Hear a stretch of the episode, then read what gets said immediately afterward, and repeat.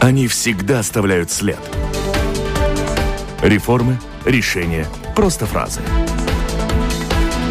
Они могут уйти в отставку, а могут войти в историю. Сегодня они – действующие лица.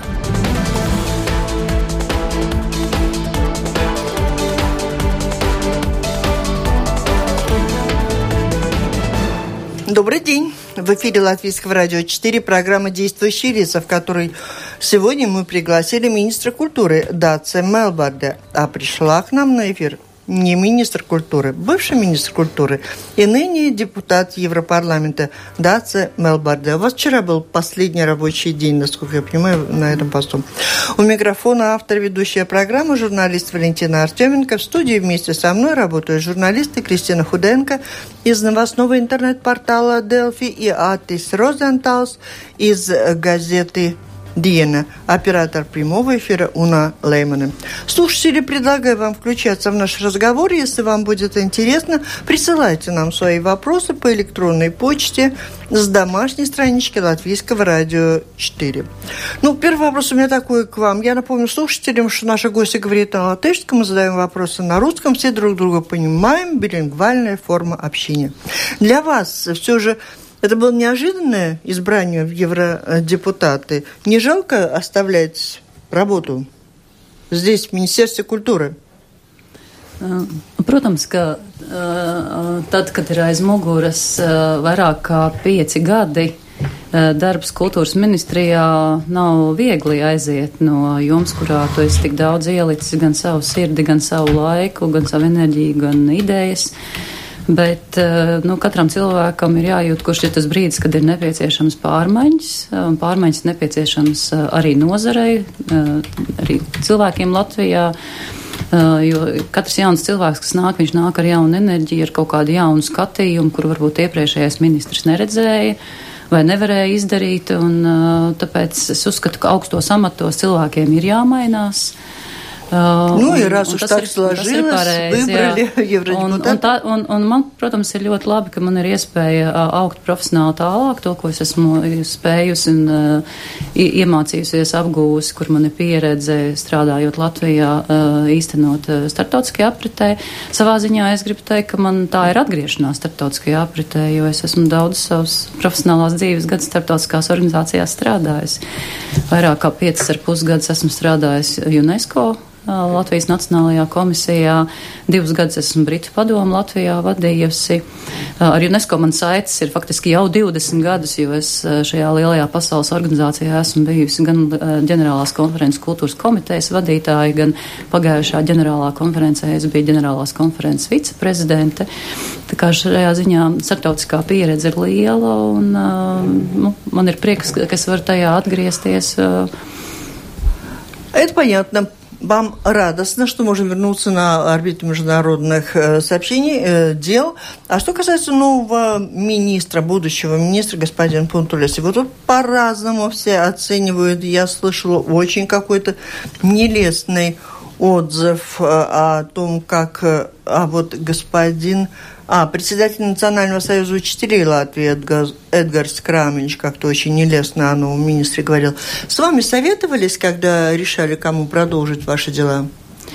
Uh, jā, Nacionāla apvienība izskatīja dažādas kandidatūras, man arī bija savi priekšlikumi, bet, protams, ka tā ir Nacionālās apvienības valdes kopīga izšķiršanās, kuram šo amatu uzticēt. Jāsaka, ka cilvē, bija arī vairāk cilvēkam piedāvājumi, kas arī nevēlējās šo darbu darīt, jo tas nav nekāds vienkāršais darbs, tā savā ziņā ir atteikšanās no savas personīgās dzīves un dzīves komforta uz pietiekami ilgu laiku. Um, un uh, es teiktu tā, ka, uh, lai par cilvēku runā viņa darbi, uh, nevajag izdarīt secinājumus. Uh, nu, ну, а все-таки нет, нет. Priekš, Вы нам откровенно сказали, вам радует, вас радует то, то, то, кто избран, назначен, назначен будущим, будущим министром культūras, или вы осторожничаете? Es teiktu, ka jādod cilvēkam iespēju strādāt, un tad ir jāizdara secinājumi. Es, es priecājos, ka ir izvēlēts cilvēks no kultūras nozares, ka mēs ne, ne, ne, neveicam eksperimentus un uh, neņemam cilvēkus no citām jomām, kas, uh, kuriem vajadzētu daudz vairāk laika, lai uh, iepazītu nu, vispār kultūras nozari. Jo man, man šķiet, ka dažkārt sabiedrībā valda tāds uzskats, nu, kultūras un izglītības joma, nu, tur jau mēs visi esam speciālisti, jo mēs visi ejam uz teātri, klausamies mūziku, protams, dziedāt vai zīmēt, vai tāpat izglītībā mēs katrs esam gājuši skolā, vai mums bērniet skolā, nu, mēs katrs esam speciālisti, mēs zinām, kā vajag. Un, bet, bet tā īsti nav pareizi skatīties uz uh, ministru kandidātiem, tomēr. Nu, все-таки оценивая его какие-то заслуги до того, вот э, эксперты не, не, не смогли отметить больших заслуг в, прошлом, хотя полагаются на то, что в будущем возможны.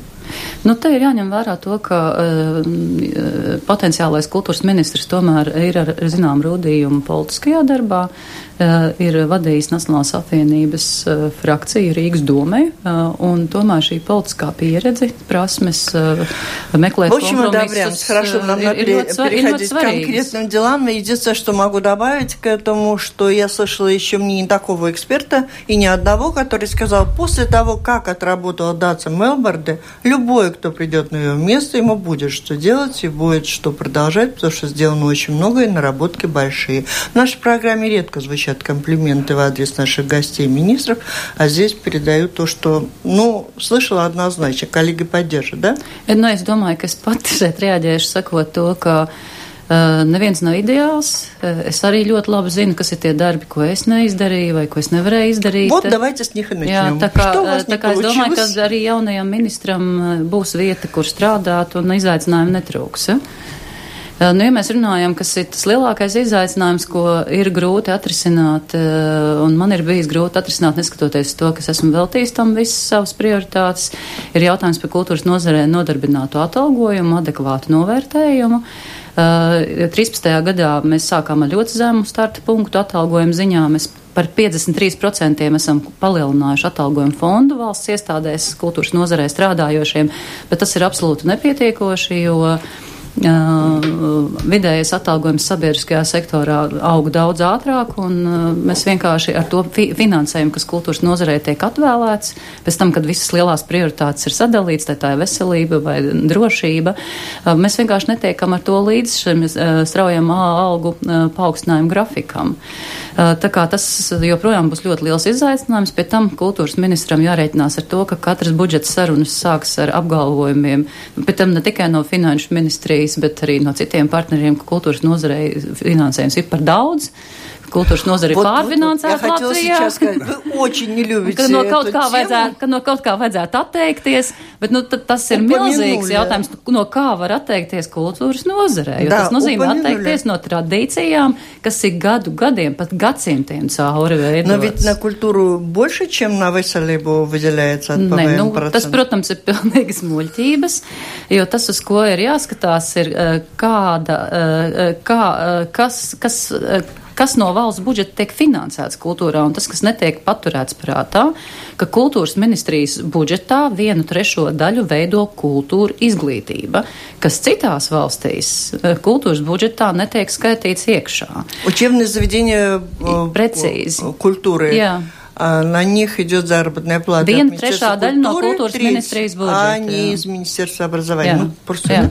Un, un, un tā ir tā būtiskā atšķirība uh, kultūras budžeta struktūrā. Uh, nu, un otra būtiska lieta, uh, kas ir arī kultūras, mini, uh, no kultūra, kultūras procesam Latvijā raksturīgs, ir tas, ka Latvijā kultūras process, kultūras daudzveidība un vispār kultūras izpausmes ir daudz bagātāks nekā varbūt Rietuma Eiropas valstīs, jo Rietuma Eiropas valstīs vairāk tomēr strādā uz profesionālo kultūru, uz radošajām industrijām, tad Latvijā nu, mēs neesam pazaudējuši tradicionālo kultūru, tautas mākslu, ko arī mūsu valsts finansē, un visa šī tradicionālā kultūra, tautas māksla uztur dziesmu un dēļu svētku procesu. Ну, последний вопрос еще спрошу. А что касается из работающих, которые получают эти малые зарплаты, как много в вашей сфере? Mm-hmm. Сокращается, увеличивается?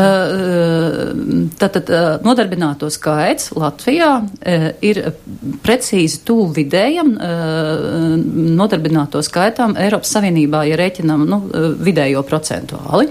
Mums nav lielāks pret kopējo iedzīvotāju skaitu vai mazāks kā kopēja mm -hmm. Eiropas Savienībā. Mums ir procentuāli apmēram tāds pats, kā Eiropas Savienībā ir vēl ļoti nesen statistika uh, publiskota. Tas nozīmē, ka nav tā, ka par daudz strādā un ka vienkārši cilvēku par daudz.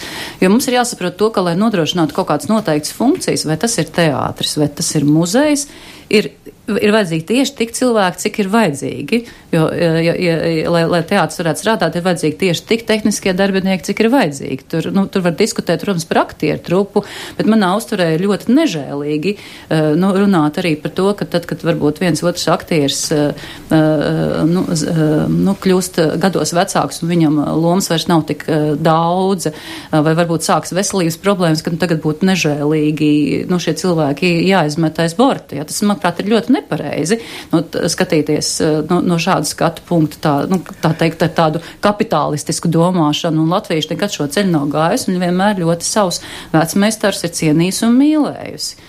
Про школу учебное заведение. Ну, просто сейчас такая реформа школьная затевается у нас достаточно серьезная, и речь идет о сокращении возможном э, многих школ. Что касается музыкальных, э, по искусству, рисованию, школ, которые mm. работают под крылом Министерства культуры, каковы mm. там тенденции? Te mums ir jāsaka, ka Latvijā ir skolu tīkls, liels, liels skolu, skolu tīklu pārklājums, un šai skolu sistēmai netrūkst audzēkņu. Eh, vairākus gadus pēc kārtas audzēkņu skaits pieauga, un šobrīd tas ir stabils. Tas nekādā veidā nekrīt. Uz vi, vis, visā Latvijā kopumā sistēmā uh, audzēkņu skaits ir stabils.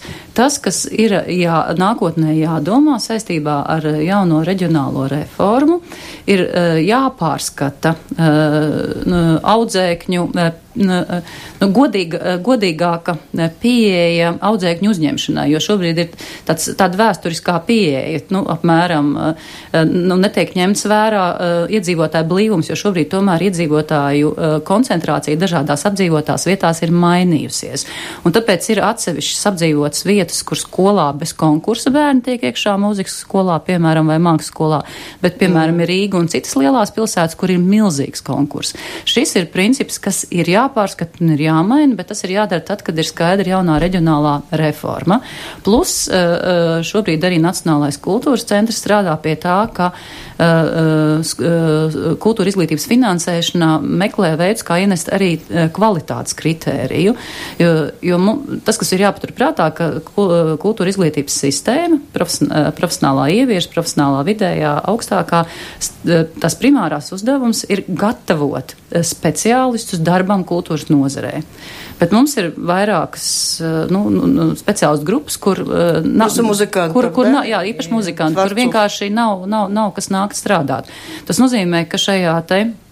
Eh, Nacionālā pasūtījuma plānošanā ir jāveic izmaiņas, ir jāiestrādā arī šie kvalitātes kritēriji. Nacīm redzot, finansējums jādod ir vairāk tām skolām, kas spēj šos vajadzīgos speciālistus sagatavot. Paņētna, da.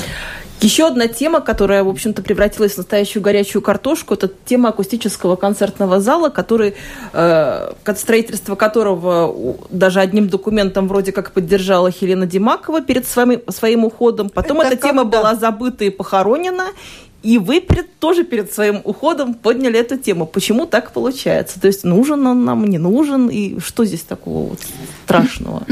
To, ka nepieciešama ir Nacionālā koncerta zāle, nolēma jau iepriekšējā valdība, tātad iepriekšējās valdības laikā tika skatīti divi tādi lieli virzieni. Pirmais virziens mēs skatījām, vai Eiropas fondu finansējumu iespējām mēs varam būvēt koncertu zāli revitalizējumās teritorijās, īpaši tam arī iezīmējot finansējumu. Šis virziens, diemžēl, izrādījās trupceļš divu iemeslu dēļ. Pirmkārt, tāpēc, ka Eiropas komisija uzlika ierobežojumu kultūras infrastruktūras būvniecībai. Mēs nedrīkstējām ilgu laiku būvēt un ieguldīt vairāk kultūras infrastruktūrā kā 5 miljonus un UNESCO teritorijā 10 miljonus. Un joprojām šis ierobežojums kaut mīkstināts, bet ir spēkā. Tas nozīmē, ka šo finansējumu revitalizējamajām teritorijām izmantot viengabalains koncerts zāles būvniecībai bija neiespējami. Eh, un otrs būtisks šķērslis ir tas, ka uh, izpēte, vietu izpēte parādīja uh, to, ka revitalizējumās teritorijās mums ir pievie, iespējama privā, privāta zeme, sadarbība ar privātu, pri, privāti īpašniekiem, bet šajā gadījumā, ja izmanto Eiropas Savienības fondu līdzekļus, tas nozīmē attiecina, neatiecināmas izmaksas. Mēs nevaram būvēt Nacionālu koncertu zālu uz privātas zemes. Uh, ar Eiropas fondu finansējumu. Ja tā, ka Nadežda na što tad vēl līdz, ar, līdz, ar, līdz ar to, uh, э, izdarot šos secinājumus, iepriekšējā valdība pieņēma lēmumu, ka ir pareizi Nacionālo koncertu zāli būvēt Rīgas vēsturiskajā centrā vienojoties ar Rīgas domu un sagatavojot dažādus scenārijus, lai tad arī uzliekot tos valdībai galdā, lai valdība var izlēmt, kurš tad no tiem scenārijiem ir tas, kas nākotnē varētu mūs kopīgi aizvest pie Nacionālas koncertu zāles.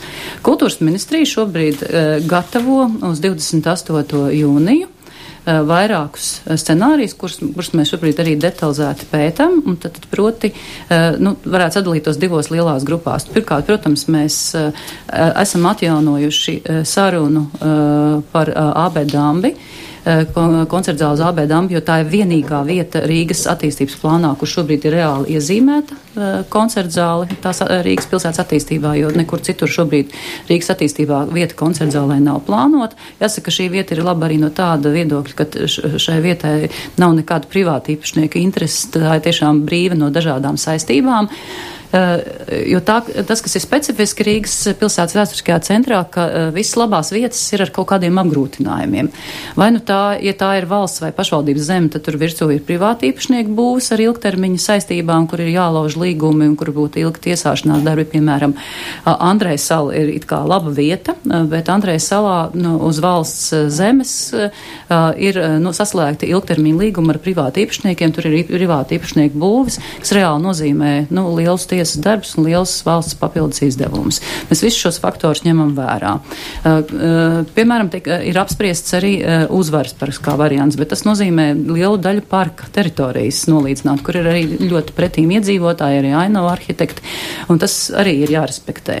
Tā kā izdarot vairāk secinājumus, mēs šobrīd galdā varam uzlikt AB dambi, mēs varam galdā uzlikt privāto īpašnieku doto piedāvājumu uh, būvēt Andreja ostā, tad privāti īpašnieki ir gatavi šo zemi dāvināt valstī pie nosacījuma, ka līdz 2030. gadam tiek uzbūvēta koncertzāle un uh, ka uh, valsts kopā ar Rīgas domu sakārto ceļu, atbrīvo krasmalu un, un, un, un sakārto ceļu eksportīlā. Uh, un ceļu infrastruktūru. Eh, trešais eh, lielais scenārijs ir saistīts ar iespējamām pārbūvēm, kas arī ir jāsaprot, ir jādara no nulles. Jā, jo tas, arī, tas ir nulles scenārijs, kur ir jāsludina metu konkurss, kā šī pārbūve notiek, lai varētu atbilst akustiskas koncertzāles prasībām. Un mēs esam apskatījuši divas iespējamās vietas, kas arī publiski izskan, izskan šo, tad, tad kongresnams un dēls teātris. Par kongresnamam vēl burtiski šodien bija tikšanās Rīgas domē, precīzāk sakot, mēs detalizēti visas vietas skatījām no pilsētas plānošanas viedokļa detalizētāk izrunājām, kas ir tāds papildus lietas, kas ir saistītas ar apkārtējās vides un infrastruktūras sakārtošanu. Par kongresu namu joprojām saņē, saņēma no Rīgas domas apstiprinājumu, ka Rīgas doma plāno kongresu nama remontu un tam ir izstrādāts tehniskais projekts un šis remonts ir plānots jau rudenī. Mēs esam vairākus gadus aizvadījuši sarunas ar Rīgas domu, ar vicemēru Andriju Ameriku, kas bija arī kapitāla daļa turētājs Rīgas namos, un uh, līdz šim Rīgas doma nav piekritusi uh, kongresnama uh, pārbūvēi. Uh, līdz ar to mēs arī esam veikuši juridisko analīzi, ko nozīmētu piespiedu atsevināšanu. Piespiedu atsevināšanu nozīmētu Eh, kompensēt Rīgas domē visus izdevumus, kas ir saistīti ar kongresu namu, plus vēl neiegūtos saimnieciskos ieņēmumus. Uh, nu, un tad plus vēl reiķinām klāt izdevumus, kas ir saistīti ar kongresu namu pārbūvu. Mēs iegūstam vietu, kas izmaksā visdārgāk šobrīd ar visiem izdevumiem. Mm -hmm. uh, bet tas viss ir detalizēti jāizpēta, lai cilvēkiem izskaidrotu, jo ir cilvēki, kuriem liekas, ka var uzrakstīt vienu teikumu ministrs kabinetā, noņemt Rīgas domai kongresnam un būvējam. Diemžēl nu, tas ir tādas ilūzijas, un, uh, un, un mēs domājam, dzīvojam tiesiskā valstī, kur neko ar varu vienkārši izdarīt nevar. Ar Dāles teātri ļoti labs priešlikums, kas nāk no uh, Jūra Žagara, kas ir zinā, pazīstams, protams, gan kā aktieris, gan kā lielisks uzņēmējs, bet, uh, un, un kas ir arī ļoti racionāls uh, saimnieciski pamatots priešlikums, bet, diemžēl, mēs šeit saskaramies ar izcilu modernismu laika pieminekli, kas ir rakstīts Nacionālajā kultūras kanonā, un arī šeit mēs esam palūguši kultūras pieminekļu sārgu atzinumu. Un, un, да, ne, nu, ne, jāsaka, ka, jāsaka, ka diezgan skaidrs ir, kas, ko, ko, nē, nē, ir diezgan skaidrs, ka mēs varam turpināt ar abēdām, mēs varam būvēt Andreju ostā, mēs varam arī būvēt, eh, protams, kongresnamā, bet mums visur ir jāņem vērā šie nosacījumi, un katrs tas nosacījums izmaksā arī kaut kādu naudu.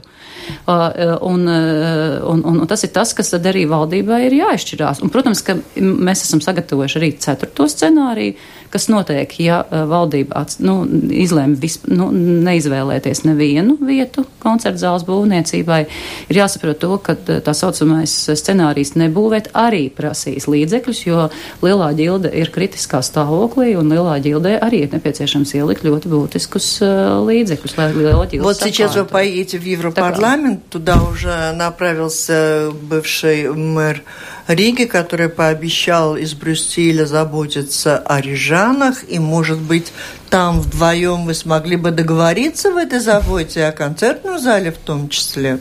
Es gribu teikt, ka uh, iespējas piesaistīt Eiropas fondu līdzekļus ir viens no variantiem, kas ir jāskata kopā ar valdību. Uh, un ir iespējams raudzīties vairākos virzienos. Un pirmkārt, protams, ja valdība apņemās, ka Eiropas fondu nac, nacionālā aploksne ir viens no virzieniem, kur vajadzētu iestrādāt koncertzālē finansējumu, tad tas ir jāiestrādā vald, valdības stratēģijā, arī Nacionālajā attīstības plānā, Eiropas fondu apgūves stratēģijās. Otrs virziens, kurā skatīties, ir tā saucamās emisijas naudas, jo tas ir virziens, kur nu, klimata klimata neitrāla ekonomika un būvniecība. Tas ir virziens, kur Eiropas Savienība nākojos gados arī atvēlēs diezgan daudz līdzekļus. Šeit, protams, ļoti svarīgs partners tad ir vidus un reģionālās attīstības ministrija. Tas ir arī vēl viens avots, kā raudzīties uz, uz Eiropas uh, naudas apguvi. Un trešais virziens, protams, ir Eiropas uh, investīciju banka, Eiropas investīciju fondi, uh, kur ir nepieciešams tad uh, attiecīgi privātais partneris, uh, kas Eh, kas šos līdzekļus eh, paņem. Tas nozīmē, ka ir pirmkārt jābūt atklātam konkursam uz publisko-privāto mm. partnerību, un privātais partners ir tas, kas tad var atkal pretendēt uz šiem attīstības fondiem. А, о каких суммах идет речь? ущерб с этими с консультантами, и не только. Я вот вас сейчас слушала и подумала, что вот вариант с Конгресснама это мог бы быть большим подспорьем данной ситуации. Знаете, какой я слышала вариант от архитектора, что есть вообще возможность за 5 миллионов построить надувной концертный зал и вообще не мучиться. Что есть уже такие даже проекты. Надувной. Piepušamais. À, nu, tas, protams, viss ir muļķības. Nu, es, es domāju, ka, nu, man liekas, ka pirmā lieta, kas, kas ir nepareizi, ja mēs publiskā telpā jautājam par Nacionālo koncertu zāli, nu, novedam līdz kaut kādam tādam absurdam un, un paši sākam par sevi smieties. Nu, es, kā cilvēks, kas ilgus gadus strādājis kultūras jomā, uzskatu, ka man ir jāiestājas par Latvijai vislabāko scenāriju. Jo Latvija ir mūzikas lielvalsts, mums ir izcils mūzikas tradīcijas, izcila mūziķi, izcila mūzikas kolektīvi. Mums maksimālajam variantam ir jābūt labai, modernai, mūsdienīgai, labas arhitektūras, labas uh, akustikas koncertzālē ar ļoti labā vietā. Tā kā mantrumu tas, tas, tas, jā, mēs nedrīkst, mēs nedrīkstam nelikt galdā šo labāko scenāriju. Tas ir, tas, tas ir, паре, tas ir pareizi. Tas ir pareizi так можно уточнить, сколько это стоит, тут, в принципе, at, at, вот на дамбе АБ? Какие это суммы? Ja mēs runājam par AB dambi, tad koncerta zāles izmaksas ir robežās no 80 līdz 90 miljoni, plus ir, ir iespēja izmantot Eiropas fondu finansējumu šobrīd un uh, ieguldīt AB dambi sakārtošanā. Yes. Uh, вопрос концертном зале не отменяет то, что вы говорили насчет большой гильдии. Mm-hmm. Насколько реально вообще начать ремонт там параллельно развитию проекта концертного зала и доставить деньги этому объекту? Nu, ir paralēli jādomā, protams, arī pie lielās ģildes sakārtošanas jautājumu, jo tāpēc, ka uh, problēmas lielā ģildē ir tik daudz, ka nu, vienkārši no, no, tā, tas, tas, no tā nevar izbeigt. А это все из бюджета Министерства культуры или это надо все-таки привлекать? Nu, es teiktu tā, ka atkarībā no tā, kā, par ko vienosies sadarbības padome, 28. jūnijā mēs tālāk arī risināsim, kādā apjomā ir jāsakārto lielā ģilde. И вопрос зала Вагнера. Vāgner zālē šobrīd risinājums ir atrasts sadarbībā ar privātajiem, ar nevalstisko organizāciju, ar Vāgneru biedrību. Latvijas Republikas saimā tiek virzīts likumprojekts, kas paredz šo objektu nodot lietošanā Eh, šai iniciatīvas grupai, kas ir apņēmusies atrast uh, privātus līdzekļus, ko ieguldīt uh, Vāgner namā un tā sakārtošanā. Es ļoti augstu vērtēju šo Māra Gaļa priekšā premjera iniciatīvu un tiešām tā ir tāda ļoti drosmīga apņemšanās atrast privātos ieguldītājus šai namā, jo valstī gadiem ilgi nav bijuši līdzekļi, lai šo namu sakārtotu. Kā tas ir? 25 июля в Энспилсе будет открыт новый акустический концертный зал Латвия. И там э, вложены в, большом, в какой-то мере государственные деньги. Как рождается такое сотрудничество? Возможно ли оно, доступно ли оно для других городов? Сколько стоило государству? Es teikšu, ka šī sadarbība starp kultūras ministriju un Ventspils domu radās absolūtā izmisuma situācijā. Uh, 2013. gadā es sāku strādāt kā kultūras ministre un, protams, devos dažādās vizītēs, kur ir, kur ir kultūras ministrijas objekti. Tad, tad Ventspilī ir uh, kultūras ministrijas mūzikas vidusskola, par kuru es zināju, ka tā ir ļoti sliktā stāvoklī. Es uz turieni braucu pēc tam, kad tikko bija notikusi Maksims traģēdija. Nu, aizbraucu un ieraudzīju ļoti traku ainu. Tā skaitā staigāja pa muzisko, man teica, nē, pa šito stāvu mēs staigāt nedrīkstam. Šis stāvs ir ciet, tas var iebrukt.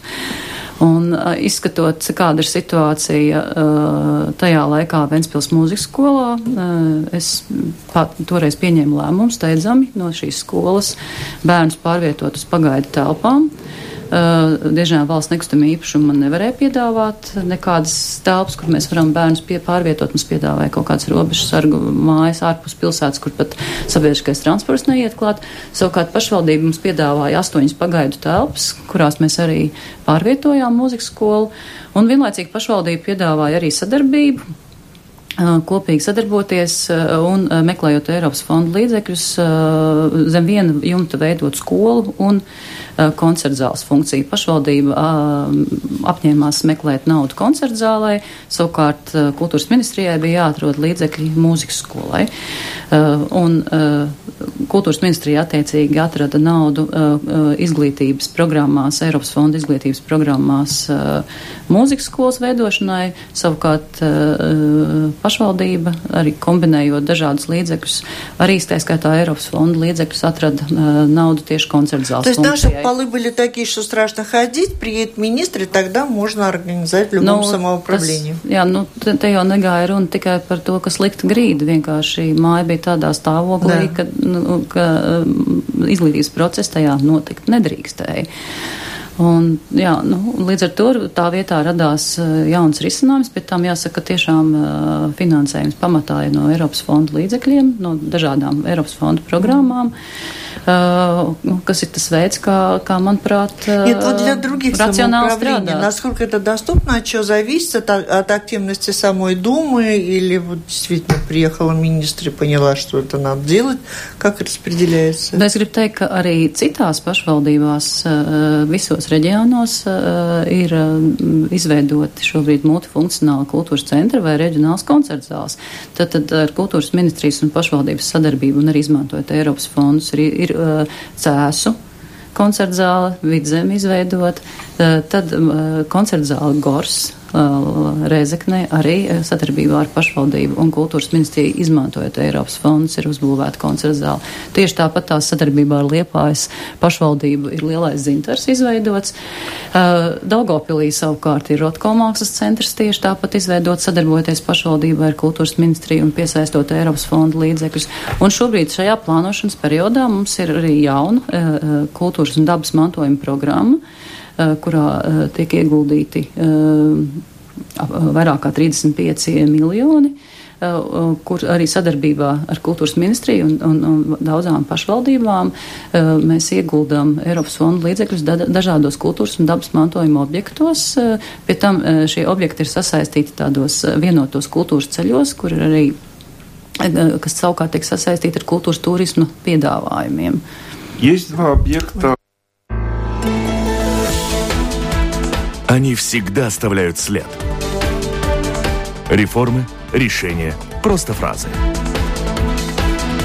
Они могут уйти в отставку, а могут войти в историю. Сегодня они – действующие лица –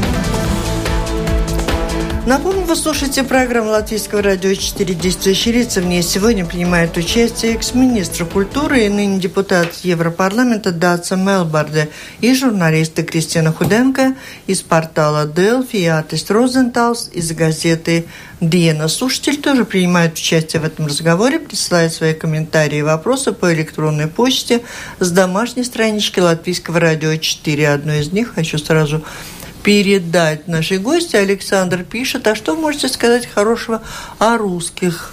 Что хорошего русские внесли в культуру Латвии? Nu, тут в любом ракурсе, как вы увидите, можете сказать. Nē, nu es sākšu ar to, ka, ja, ja man jārunā tīri par krievu tautību, tad, protams, man liekas, ka ļoti labi sevi, sevi mākslinieciski piesaka un darbojās Rīgas krievu drāmas teātris.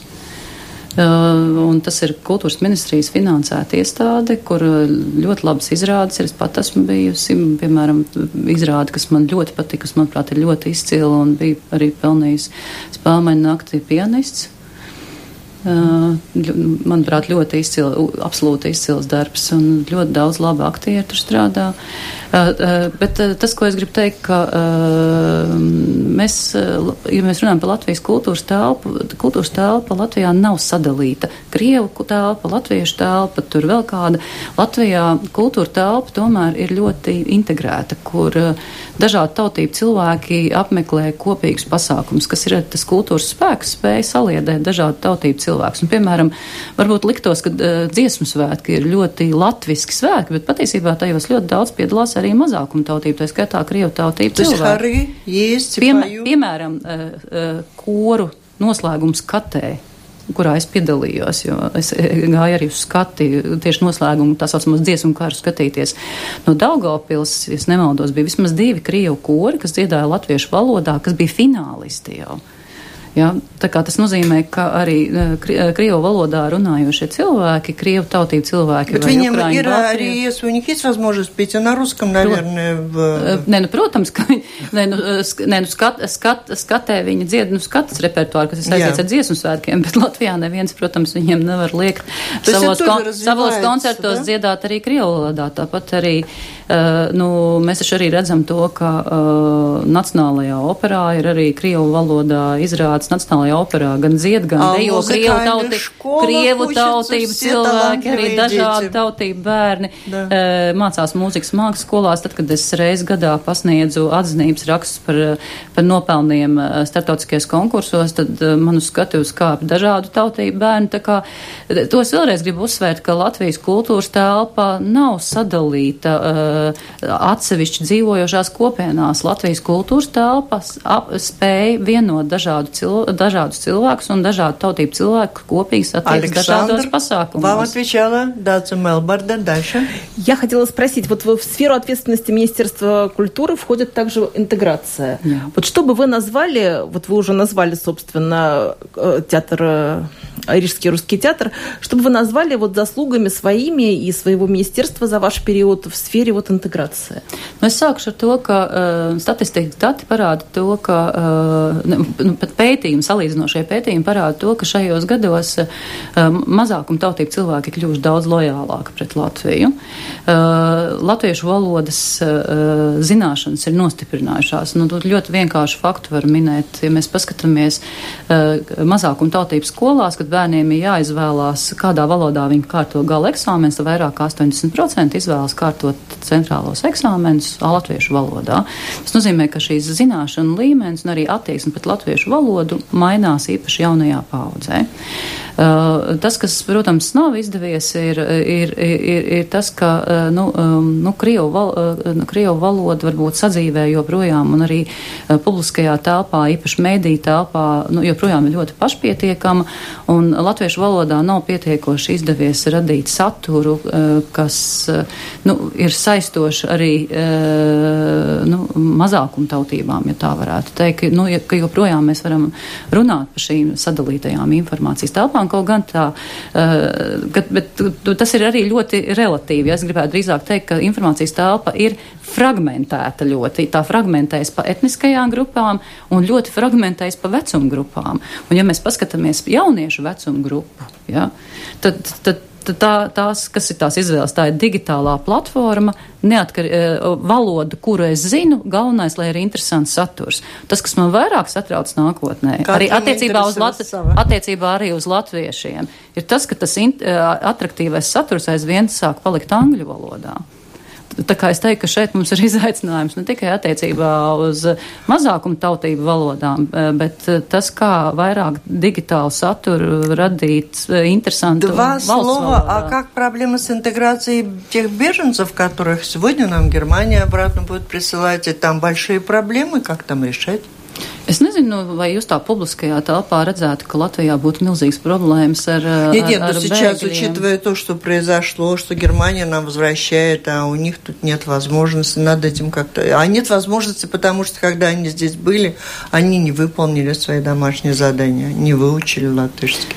Nē, nu, tas, kas mums ir, liekas, jāapzinās, ka Latvija nav um, par laimi migrācijas uh, galapunkts. Uh, jo Latvijā ne, ne ir tādi klimatiskie apstākļi, ne ir arī tāda, tāda, tādas, uzņē, arī tādas uzņēmē darbības iespējas. Galapunkti. Un, eh, un eh, līdz ar to eh, tas, kas ir jādara, domājot arī par Eiropas, par darbu Eiropas Savienībā, ka mums visiem kopā vairāk jāstrādā pie tā, lai likvidētu migrācijas cēloņus, nevis cīnītos ar sekām, uzskatot, ka nu, bezierobežu daudzu migrantu uzņemšana Eiropas Savienībā, tā teikt, risina ekonomiskās problēmas. Jāredz arī citas problēmas, ko tā ko tā rada, un jāvaicā, cik katra valsts ir spējīga šīs problēmas vispār risināt. Говоря об интеграции, э, депутат Сэма Ингуна Рибана, когда вышла из фракции Э, национального объединения высказала такое мнение, что она против закона, который э, ограничивает э, георгиевские ленточки, и сказала, что это вообще вина Министерства культуры, которое ничего не делало, чтобы такого в, в интеграции, чтобы такого вопроса вообще не возникло. Вот как вы считаете, насколько вы можете эти процессы вообще из, из министерства. Да, я надеюсь, вы поняли вопрос. Вот мы с Кристиной нет, но есть, есть, э, есть законопроект, который ограничивает употребление георгиевских ленточек. Да. И ну, госпожа, поняла, да, и госпожа Рибана сказала, что этот вопрос не возник никогда бы, и если... это большой прокол, прокол Dāca Melbana. Jā. Nē, nē, es, es gribu teikt, ka tie jau nav vienīgie Rībenes kundzes paziņojumi attiecībā uz kultūras ministru aizgājušo, ja tagad jāsaka, un kultūras ministriju, un, ja es palasu viņas intervijas vai paziņojums, tad uh, kultūras ministre un ministrija ir vainīgi vienkārši gandrīz visās Latvijas problēmās, tā kā es eh, šādus te radikālus vienkārši paziņojumus vispār nav nav nopietni komentēt. Ir, ir vienkārši cilvēki, kuriem varbūt ir kādi, kā, kādas amatpersonas, kas ļoti, ļoti nepatīk un uh, kur, liekas, ir vainojami visos iespējamos grēkos. Bet, ja mēs runājam par, uh, par integrāciju, tad man liekas, ka ir ļoti svarīgi uzsvērt to, ka sabiedrības integrācija un saliedētība nav un nedrīkst būt kaut kāds vienas ministrijas atbildība. Tas ir horizontāls jautājums, uz, par kuru jāuzņems atbildība ir visdažādākās dzīves jomās. Ļoti lielu lomu spēlē nešaubīgi izglītības process. Uh, nu, viss vēl nu, tā sākas ar izglītību, ar izpratni, ar vēstures изпратну tā tāлāk. Uh, un, а, а скажите, а музыкальная школа билингвальное образование? Tur ir... Нет. И никого не волнует. Все учатся. Neformāli ir jābūt valsts valodā. Nu, да, nu tam на, на индивидуальных jābūt, занятиях. Procesam tam ir jābūt valsts раз. valodā, bet, protams, ka nu, grūti jau izkontrolēt, ja tur ir uh, individuālās apmācības, un ja individuālās apmācībās satiekās droši vien Krievu valodā runājošs skolotājs ar Krievu valodā runājošu bērnu, cik daudz viņš runā krieviski, cik latviski to. No, tā, tās, tas ir tā teikt jautājums pedagoga, pedagoga nu, teiksim, profes, profesionālās ētikas, attieksmes pret valsts valodu, vai tā brīdī situācijas izjūtas jautājums un tam līdzīgi. Ja, tā kā tur nospēlē dažādi faktori. Uh, Я все-таки уточню, так что с георгиевскими ленточками? Вы отвергаете или нет это обвинение, что вы недостаточно ну, проработали этот вопрос? Nu, es jau to, man liekas, diezgan labi atbildēju, ka es Rībens kundzes paziņojums esmu vainīga vispār pie visiem, visām Latvijas. Tā kā... Но это проблема вообще, по-вашему? С этими вот, ленточками. ленточками. Это вообще есть проблема? Или это псевдопроблема? Nē, es teiktu, ka pret sim, simbolu lietošanu un to, ko mēs gribam pateikt ar vienu vai otru simbolu, ir jātiec tomēr nopietni. Bet es neteiktu, bet tas tomēr vairāk vai mazāk ir āršķirības. Ir vairāk jāvērtē šo āršķirību cēloņi un jāsarādā ir ar cēloņiem. Un cēloņiem, cēloņi ir meklējami tomēr šajās, uh, es zinu, ka ne, daudziem nepatiks klausītājiem šajā publikā, ko es teikšu, bet tomēr sadalītajās izglītības sistēmās. Mums tomēr ir jāvirsās uz priekšu uz to, ka mums ir izglītības sistēma, kur Latvijas bērni mācās kopīgi, nevis no bērnības tiek sadalīti. Eh, protams, nodrošinot eh, iespējas mācīties eh, mazākumu tautību valodās, pie tam nodrošinot to pietiekoši lielā apjomā, nodrošinot iespējas arī apgūt mazākumu tautību kultūru un to praktizēt un tam līdzīgi. Mm. Uh, А, сейчас, ну давайте сами решите. За время вашего правления в три раза возросло посещение музеев и библиотек. На ваш взгляд, почему? Потому что вот они стали такими прекрасными, реновировались, настроились и так далее, или люди стали культурнее и тянуться к культуре больше? Atbildes ir vairākas. Sākšu ar to, ka pēc, pēc pētījumiem, ja skatās salīdzina 17. gadu, 2017. gadu ar 2018. gadu, tad kultūra kā vērtība ir augusi sabiedrībā par 10%. Varētu teikt, ka ir noticis milzīgs lēciens kultūras apziņā un kultūras kā vērtības uh, ieraudzīšanā un lietošanā, cīm redzot, ja tā varētu teikt. Un tas ir, tas ir ļoti labs rādītājs, jo kopumā 45% Latvijas iedzīvotāju atzīmē kultūru kā nozīmīgu vērtību savā dzīvē. Tā kā ir, var teikt, ka ir augusi attieksme un izpratne par, par kultūru. Uh, otrs būtiska lieta, kas ir man nu, šajā ziņā diezgan izšķiroša un kur var redzēt ļoti skaidru sasaisti ar apmeklējuma pieaugumu, ir investīcijas uh, muzejos un muzeja infrastruktūras sakārtošanā, jo mēs atvērām uh, pēc pama, pamatīga uh, renovācijas un rekonstrukcijas Nacionālo mākslas muzeju. Uh, investīcijas tika ieguldīts arī izmantojot Eiropas ekonomiskās zonas finansējumu, memoriālo muzeju sakārtošanā, virkni memoriālie muzeji tiks, tik, tik arī atvērti. Tā kā tas viss atstāja iespaidu, tad vēl viens faktors, kas būtu jāpiemina, kas iespējams, ka vēl veicinās muzeja apmeklējumu un jau veicina šobrīd apmeklējumu, ir Latvijas valsts simtgades lielais projekts Latvijas skolas soma, kur mēs eh, ieguldam investīcijas divos virzienos. Pirmkārt, mēs finansējam, dodam finansējumu katrai pašvaldībai reiķinot uz katru bērnu noteiktu finansējumu, lai, bērns, lai, lai katrs bērns vai, var vairākas reizes gadā apmeklēt kultūras dabas uh, uh, mantojuma uh, vietas un, un tā teikt iepazīt, pieredzēt Latviju katru gadu. Un, tas ir no, un tās iespējas ir dotas bērniem, jauniešiem no 1 līdz 12 klasē, ieskaitot ārotskolas.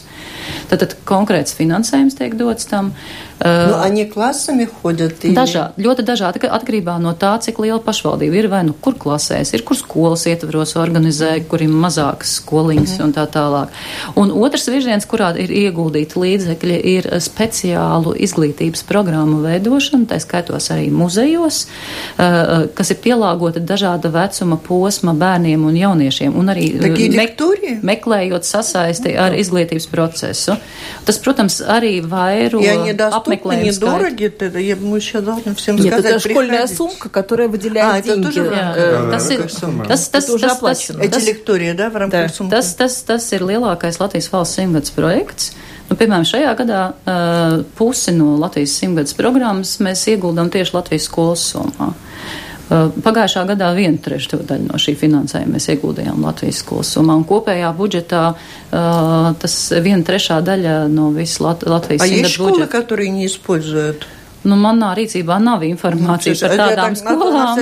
Do, no, domāju, ka, vi, ka, vis, ka visi šos līdzekļus mm -hmm. lieto. Protams, ka šī programma ir tādā aprobēšanas stadijā, ir jāvērtē, uh, kur varbūt kaut kas, kur varbūt kaut kas nestrādā, bet tā, tā, tas būtiskākais uzstādījums, ka katram bērnam Latvijā katru gadu tiek dots iespējas iepazīt solīti par solītīm Latviju, tās valstiskumu vēsturi, uh, kultūru, dabas bagātības. Aizbr jā, atbraukt uz Rīgu, tā, ieraudzīt tā. brīvības pieminekli, vai otrādāk bērniem aizbraukt, ieraudzīt Daugavas lokus, vai aizbraukt uz Rotko muzeju, vai aizbraukt uz mūsu uh, rakstnieku uh, Отлично, это ваша самая большая гордость в наше время. То, что Кристина э, упомянула и слово библиотека, нет ли риска, что при территориальной реформе Э, новые самоуправления упразднят э, эту, этот, эту сеть библиотек, и их станет меньше. Es domāju, ka risks pastāv. Nešaubīgi, uh, un tāpēc arī pašām vietējām bibliotekām ir jādomā, lai es arī tādu, nu, tur, kur ir biblioteka, eh, varbūt tikai ar bibliotekas funkciju par tādu pārprofilēšanos, eh, bet tas ir tiešām katras pašvaldības eh, tāds individuāls darbs, saprast to, ka bibliotekas funkcijas var būt daudz plašākas, ka mūsdienās vietējās bibliotekas var, ir ne tikai vieta, kur mēs aizējam pēc grāmatas vai izlasīt avīzīti, bet tā ir vieta, kur ir iespējama, kas tas varbūt vispār pēc pirmais informācijas punkts, kur es saņemu informāciju arī par dažādiem sociāliem pakalpojumiem, piemēram. Ja? ka, ka tas ir tāds kopienas pulcēšanās mūža izglītības centrs, bet tas ir ļoti saistīts ar pašvaldības un arī pašas bibliotekas spēju sevi pārprofilēt un pasniegt sevi daudz funkcionālāka. Bet eh, man, man liekas, ka nu, bibliotekas ir tie, tie būtu nu, tie, tie pēdējie, tās pēdējās kultūras salas, kas būtu jātaisa ciet. Слушайте, а как вам такое мнение? Вот Мария нам прислала. Школа Сома нарушала учебный процесс весь год. Каждый класс отправлялся на экскурсию Пропадали уроки у детей, уроки учителей, сопровождавших класс больше вреда, чем пользы для учебного процесса. Я не к тому, чтобы вы нашли ответ на этот ne, страшный вопрос, komentārs, man gribētos но это komentēt. просто явление. Man liekas, ka tas, eh, nu, kas, eh, kas ir nepareizi, eh, ka es jau sākumā te minēju, ka katram ir viedoklis par to, kā jānotiek izglītības procesam. Ir. Un tas, kas ir nepareizi, ka mēs savu to izglītības procesu, mūsdienu izglītības procesu mēģinam tā kā projicēt no tiem laikiem, kad mēs gājām skolā. Jo mēs gājām skolu, sēdējām solā, mums bija tikai tikai pareizās atbildes, eh, mēs cēlām roku, nediskutējām un tā tālāk. Ja. Nu, ir mainījies laiks, ir mainījušies bērni, ir mainījies daudz, kas ir jāmā, ir jāmā, izglītības procesam ir jānotiek reālajā dzīvē. Par kultūras mantojumu jārunā saskarē ar kultūras mantojumu, nevis skatoties uz grāmatiņu. Я очень надеюсь, что это мнение не было таким многими принимаемым. Да, нет. Как выглядит перспектива реконструкции цирка? Tā, šobrīd mēs esam nostiprinājuši cirku un ejam uz priekšu, esam sadalījuši cirka renovāciju, rekonstrukciju vairākās kārtās un ejam tagad uz priekšu ar cirka energoefektivitātes, ener, energoefektivitātes stiprināšanu. Процесс идет, финансирование хватит. Nu, solīti pa solītim, да, дальше. bet finansējums jāmeklē. А как вам клāt. инициатива энтузиастов возродить театр опереты, оперету в Латвии, в Риге? iniciatīva kopumā ļoti laba, bet finansiāli ietilpīga.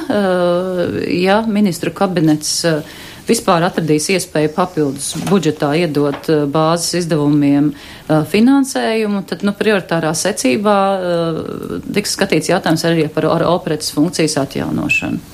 На полслова, если есть, давайте. Если нет, я лето Пора... Я бы спросила давай, маленький давай, вопрос. Давай, давай. Почему латвийская библиотека, наш замок света, стоит довольно пустой все время? Tā nav taisnība. Mm, taisnība. Pēc, ja statistikas, pēc, ne, ne, pēc statistikas datiem apmeklētāju skaits bibliotekās pieaug, bet ir vēl viena lieta, kas jāpaturprātā, ka biblioteka ļoti daudz un aktīvi strādā digitālo pakalpojumu veidošanu. Tas nozīmē, 21. gadsimta cilvēks aizvien vairāk pakalpojumu var iegūt digitālā formā. Un tas, at, protams, atsaucās uz tiešiem apmeklējumiem. Tas ir jāsaprot. Mm. Mēs kaut kādā, mēs kā sabiedrība esam slinki, mums ir mūsu uh, iPhone un iPad, mums, ja, ja, ja tik līdz mums ir digitālais pakalpojums, ko biblioteka arī piedāvā, mēs sēžam mājās un visu darām no sava datora. Лето пора фестивалей во всех городах и весях много всего. У меня тоже очень коротко. Там, где проходят эти фестивали, Министерство культуры к этому имеет отношение? Они должны вам доложить? У вас где-то есть какие-то отчеты, картины? Или может происходить так, что фестивали где-то происходят без ведома и Atkarībā no tā, kas ir finansētājs. Ja finansētājs ir valsts kultūra kapitāla fonds, tad uh, -hmm. festivāla rīkotājiem ir jādod informācija par rezultātiem arī uh, kultūra kapitāla fondam, kas, uh, ko kultūras ministrija pārauga. Много говорили о культуре, много тут вопросов и сомнений, и недовольств тем, что не все для, не для всех, для русскоговорящих там есть какие-то проблемы. Но я так понимаю, что Лига – это тот праздник, который решает все проблемы. Он, наверное, объединяет всех, и нет людей, кто спорил бы между собой. И традиции меняются, а песни остаются. Ну, времени больше нет для того, чтобы пообсуждать, что такое лига и как меняются традиции, и не слишком ли коммерциализирован этот праздник. Просто песня от министра культуры Даци Мелбарда. Тулīt? Jā. Negulu, negulu, Jāniša naktī, līgo, līgo, lai mani rudzīši veldrene, krīt līgo, līgo, negulu, negulu, Jāniša nakti, līgo, līgo, lai mani miezīši veldrene, krīt līgo, līgo. Negulu, negulu, Jānīša nakti, līgo, līgo, lai mana Latvija vēl drēne крит Лиго, Лиго. Вот такой искренность у нас празднику Лига, который уже не за горами. Это была программа «Действующие лица». В ней приняли участие экс-министр культуры, депутат Европарламента Даца Мелбард, журналист Атис Розенталс из газеты «Дена» и Кристина Худенко из новостного портала «Делфи». Программу провела Валентина Артеменко. Латвийское радио 4. Всем спасибо. До встречи в эфире. Thanks. Они всегда оставляют след. Реформы, решения, просто фразы. Они могут уйти в отставку, а могут войти в историю. Сегодня они – действующие лица –